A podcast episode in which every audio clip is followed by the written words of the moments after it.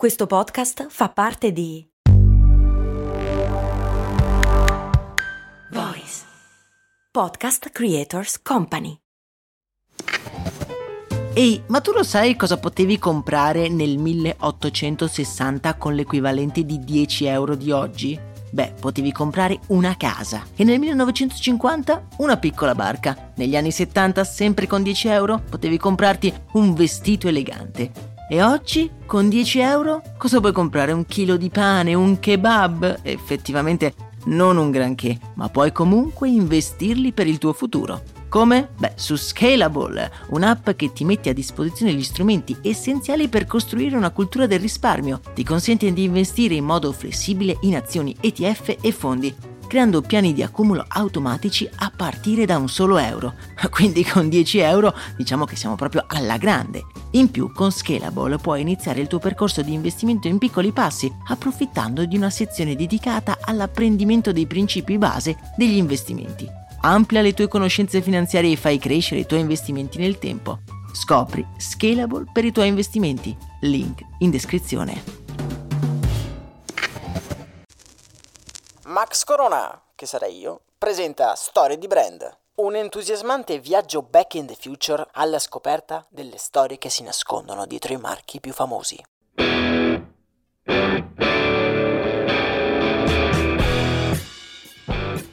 Bentornati, miei cari viaggiatori nel tempo.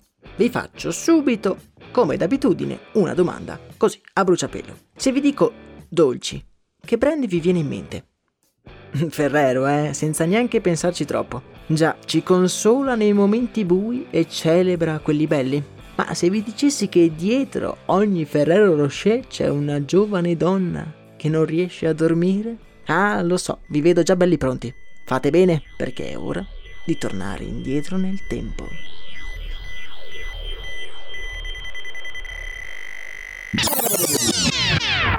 «1806. Torino. Impero napoleonico. Sbaglio o è la prima volta che la nostra macchina del tempo ci teletrasporta nelle terre governate da Napoleone? Mm, credo proprio di sì. Ci troviamo a Torino, ma la città è solo una lontana parente di quella che forse alcuni di voi conoscono. Una calma avvattata avvolge gli edifici silenziosi. I nostri passi riecheggiano tra le vie deserte. È inverno il freddo ci avvolge e il cielo è già animato dai colori del tramonto. Per le strade vediamo aggirarsi solo alcune figure strette nei loro mantelli, che sfruttando l'oscurità dilagante camminano a passo svelto, tenendosi il più possibile aderenti alle facciate dei palazzi. Non sapendo cosa fare, decidiamo di seguire una di queste figure. Aumentando il passo per non perdere il nostro strano personaggio, svoltiamo a destra in una via buia e stretta e ad attenderci c'è un'altra figura misteriosa che nella penombra consegna un piccolo pacchetto alla persona che stavamo seguendo. Ora, tutte queste azioni sono avvolte da un profondo sentimento di mistero, misto ad una punta di illegalità. Avete presente quando assistite ad una cosa apparentemente normale, ma che è resa estremamente sospetta dalle azioni delle persone che la compiono? Ed è esattamente quello che sta accadendo. Il nostro personaggio misterioso prende il pacchetto e lo infila velocemente sotto il suo mantello. Un rapido cenno alla figura incappucciata e subito di nuovo a capofitto tra le vie ormai avvolte dalla completa oscurità. Ma a che cosa abbiamo appena assistito? Chi era quella figura incappucciata? E perché il nostro personaggio sta scappando? E cosa diamine c'è in quel pacchetto? C'è solo un modo per scoprirlo. Decidiamo di seguirlo. Ma seguirlo è più facile a dirsi che a farsi. Il buio e il suo passo svelto ci rendono davvero la vita difficile. Destra, sinistra, svolta poi di nuovo a destra e, e non dobbiamo assolutamente perderlo. Ma dopo l'ultima svolta a destra ci accorgiamo che la strada è vuota nessuna traccia del nostro fuggitivo. Si è dileguato nel buio. Ah, non capiremo mai perché la nostra macchina del tempo ci ha trasportato fino a qui. E mentre ci facciamo prendere dallo sconforto, una luce in fondo alla via coglie la nostra attenzione. Eccolo lì! La porta è socchiusa, come se il nostro uomo avesse avuto troppa fretta di entrare in casa e si sia dimenticato la porta aperta. La luce che vediamo provenire dalla cantina è accompagnata da alcuni strani rumori sinistri. Scendiamo le scale ed eccolo lì. Alla luce di una candela messa in un angolo, l'uomo sta trafficando con alcuni utensili e il pacchetto misterioso è appoggiato semiaperto sul tavolo da lavoro. La curiosità è alle stelle, chissà che cosa contiene. Piano piano ci avviciniamo e vediamo che cosa c'è dentro. Oro? Gioielli? Scansiamo la carta e quello che ci troviamo davanti è piuttosto strano. Dei semi marroni sprigionano un forte odore corposo. È cacao. Ci giriamo verso il nostro uomo. Non sembra più molto misterioso ora. Sembra proprio... Sì, è proprio un pasticcere.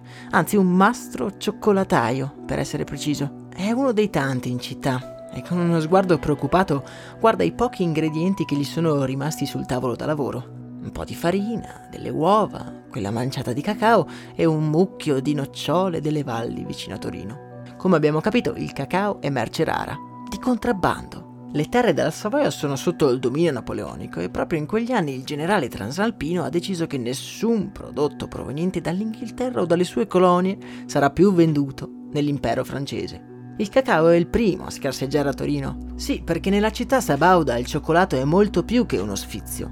È un vero e proprio rituale. Nonostante la grande crisi che attanaglia le terre italiane, la domanda di cioccolato è ancora molto alta. È proprio vero che anche nei periodi più bui l'umanità avrà sempre bisogno di un po' di dolcezza. Il nostro uomo senza nome si aggira frenetico nella sua cucina. Ha avuto un'intuizione, un pensiero scellerato che da tempo gli frulla nella testa. Perché non allungare il cacao con della polvere di nocciole? Quella sera, in quel seminterrato in una via di Torino, viene creato un cioccolato nuovo, un cioccolato povero, ma dal gusto avvolgente, che diventerà il più amato dai torinesi, tanto che gli daranno il nome di una maschera del carnevale della città. Un signorotto che in Italia ha molti nomi, ma che in Piemonte è chiamato Gianduia. Mentre il nostro sconosciuto mischia un denso impasto nella sua scodella e i profumi del cioccolato ci ammagliano e senza rendercene conto ci troviamo di nuovo in viaggio, un viaggio nello spazio e nel tempo.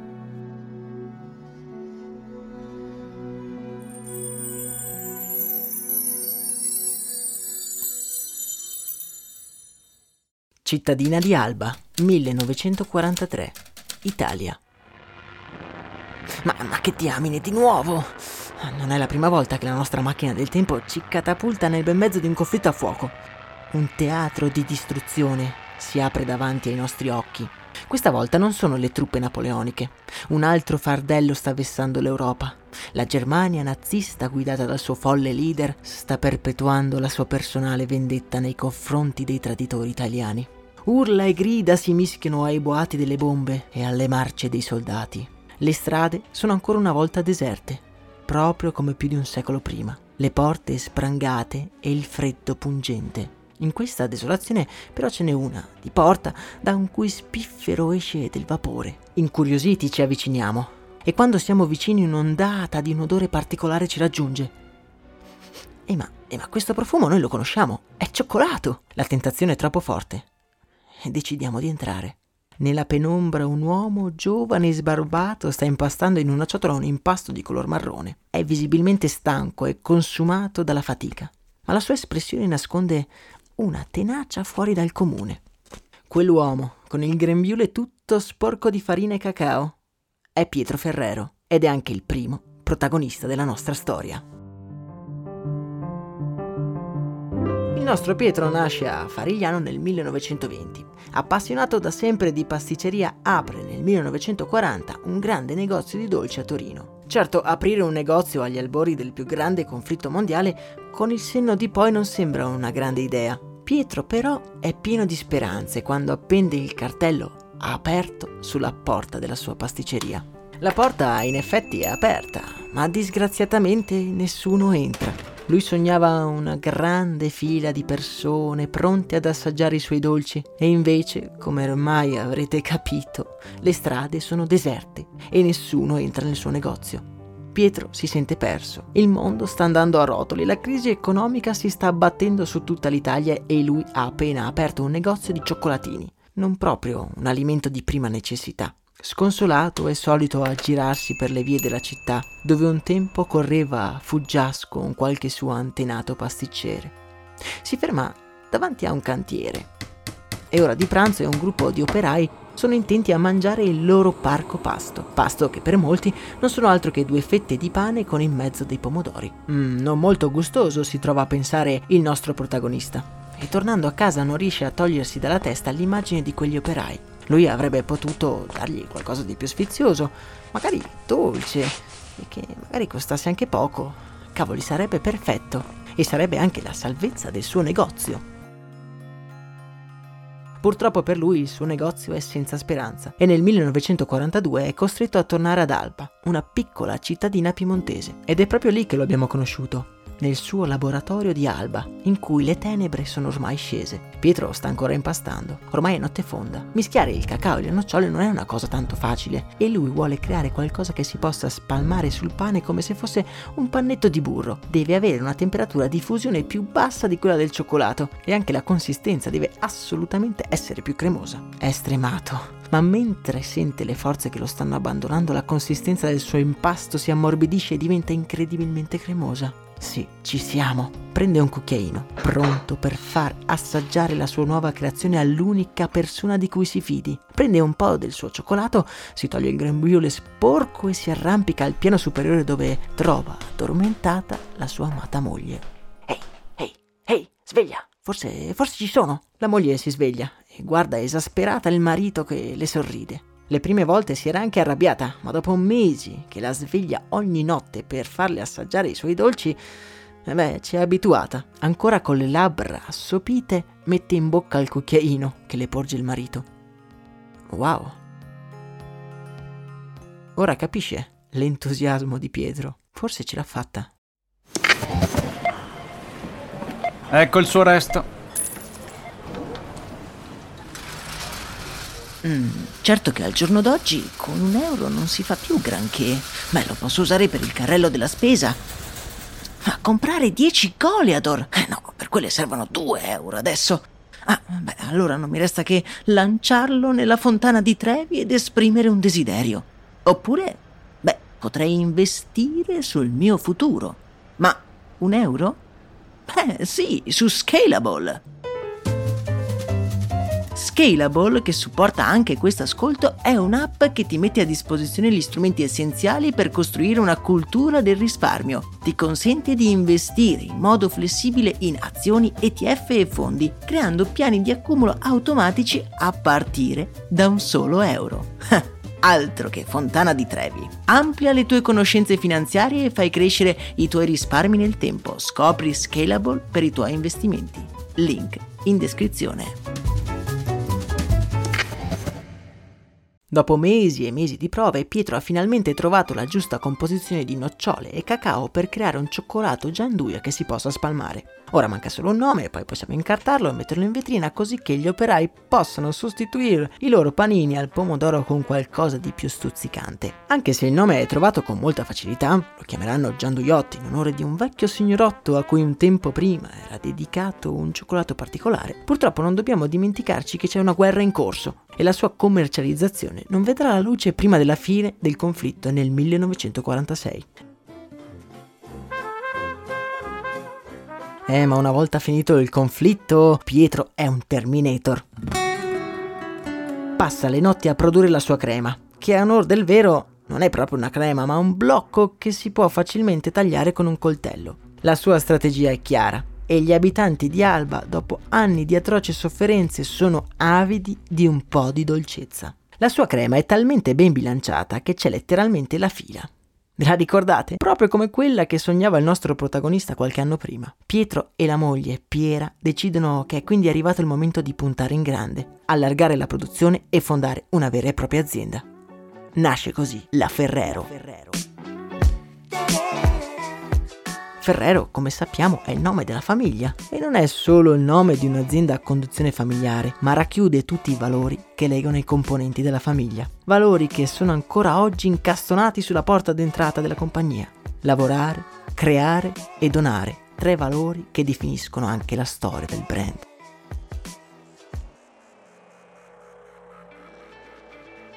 Dicevamo, il nostro protagonista e la moglie Piera, insieme al fratello di Pietro Giovanni, si rimboccano le maniche fondando l'azienda Ferrero, l'unica azienda che nell'immediato dopoguerra riesce ad assumere forza lavoro, forza lavoro che Pietro tratta proprio come componenti della sua famiglia.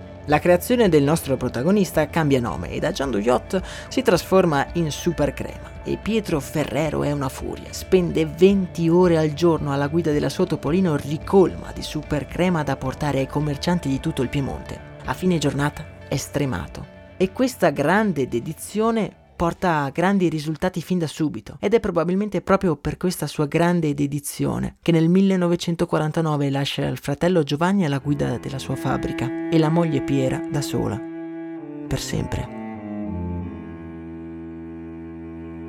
Malgrado la morte del fondatore, la grande ascesa della Ferrero non accenna ad arrestarsi. Alla guida ci sono Giovanni, Piera e il figlio Michele, una famiglia unita per perseguire il sogno del padre, del marito e del fratello, Pietro Ferrero. E negli anni 50 la fila fuori dai rivenditori Ferrero è sempre più lunga. La golosità a basso costo è un binomio davvero imbattibile. È il prodotto perfetto per dare la carica giusta agli italiani nell'immediato dopoguerra. Sono anni difficili. Le crisi politiche si sommano alla necessità di ricostruire e gli italiani molto spesso hanno difficoltà a portare a casa i soldi per poter mangiare. Una parte di quei soldi però spesso e volentieri si è disposti a spenderla per avere anche solo una piccola quantità di super crema.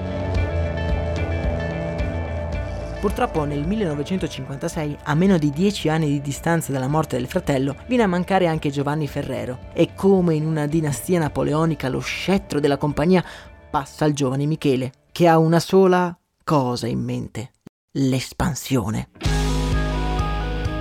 fonda uno stabilimento a 150 km da Francoforte e comincia ad esportare i prodotti Ferrero in tutta la Germania. Il primo prodotto veramente di successo, oltre alla super crema, ovviamente è il Moncherie, un cioccolatino al liquore con ciliegia prodotto per la prima volta proprio nello stabilimento di Francoforte.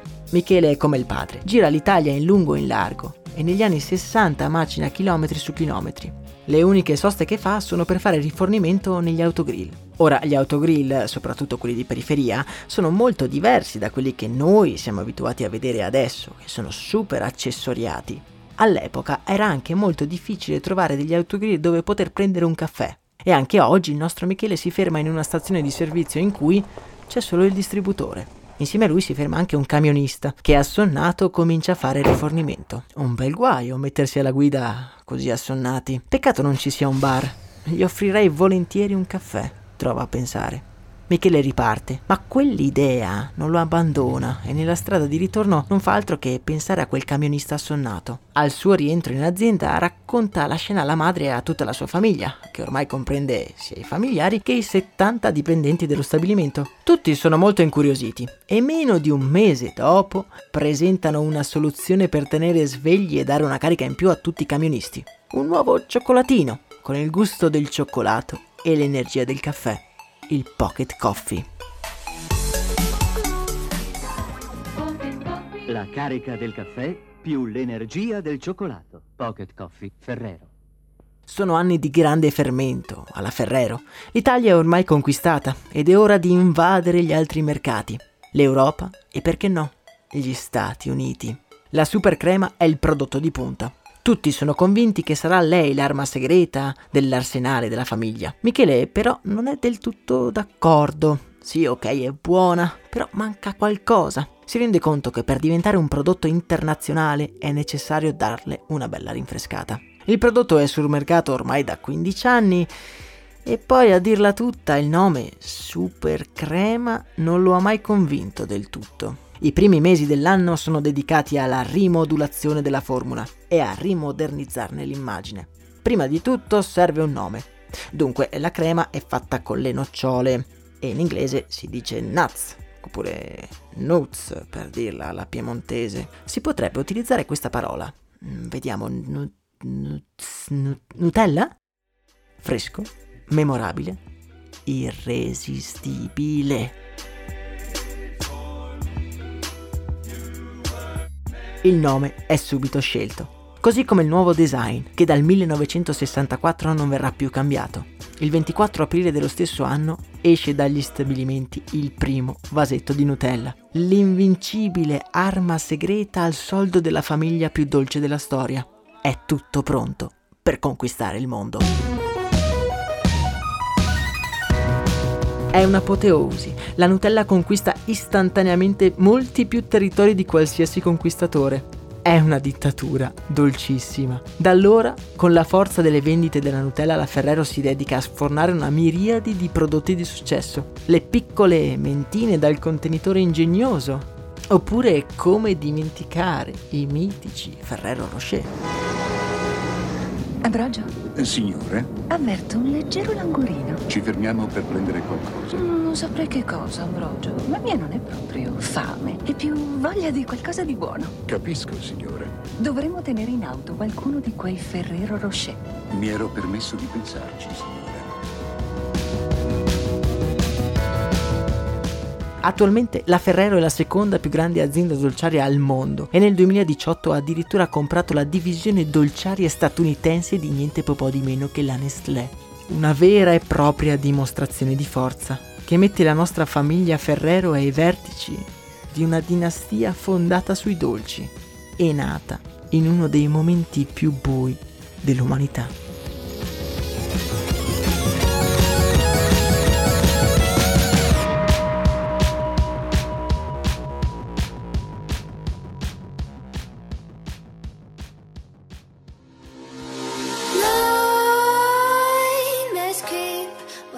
L'importanza nella società italiana della Ferrero è innegabile e ha contribuito allo sviluppo di un paese dilaniato in uno dei periodi più bui della nostra storia. Chi di voi, miei cari viaggiatori del tempo, non si è mai concesso uno sfizioso Ferrero Rocher? O quante mamme non hanno mai barattato la tranquillità di un bambino con un Kinder cioccolato? Lei è lì, nei momenti di gioia e di debolezza. Possiamo dire, senza paura di essere smentiti, che ha cambiato il mondo. E in fondo, che mondo sarebbe senza Nutella? È ora di lasciarci, ma eh, vi ricordo che la storia della Ferrero verrà approfondita nei minimi dettagli come sempre nei canali Instagram e Telegram di Storia di Brand. Ora vi lascio, ho proprio voglia di una fetta di pane tostato con la cremosa Nutella. A voi vi va? Beh, miei cari, io vi saluto e vi auguro buon viaggio. Sono Max Corona e questo è Storia di Brand.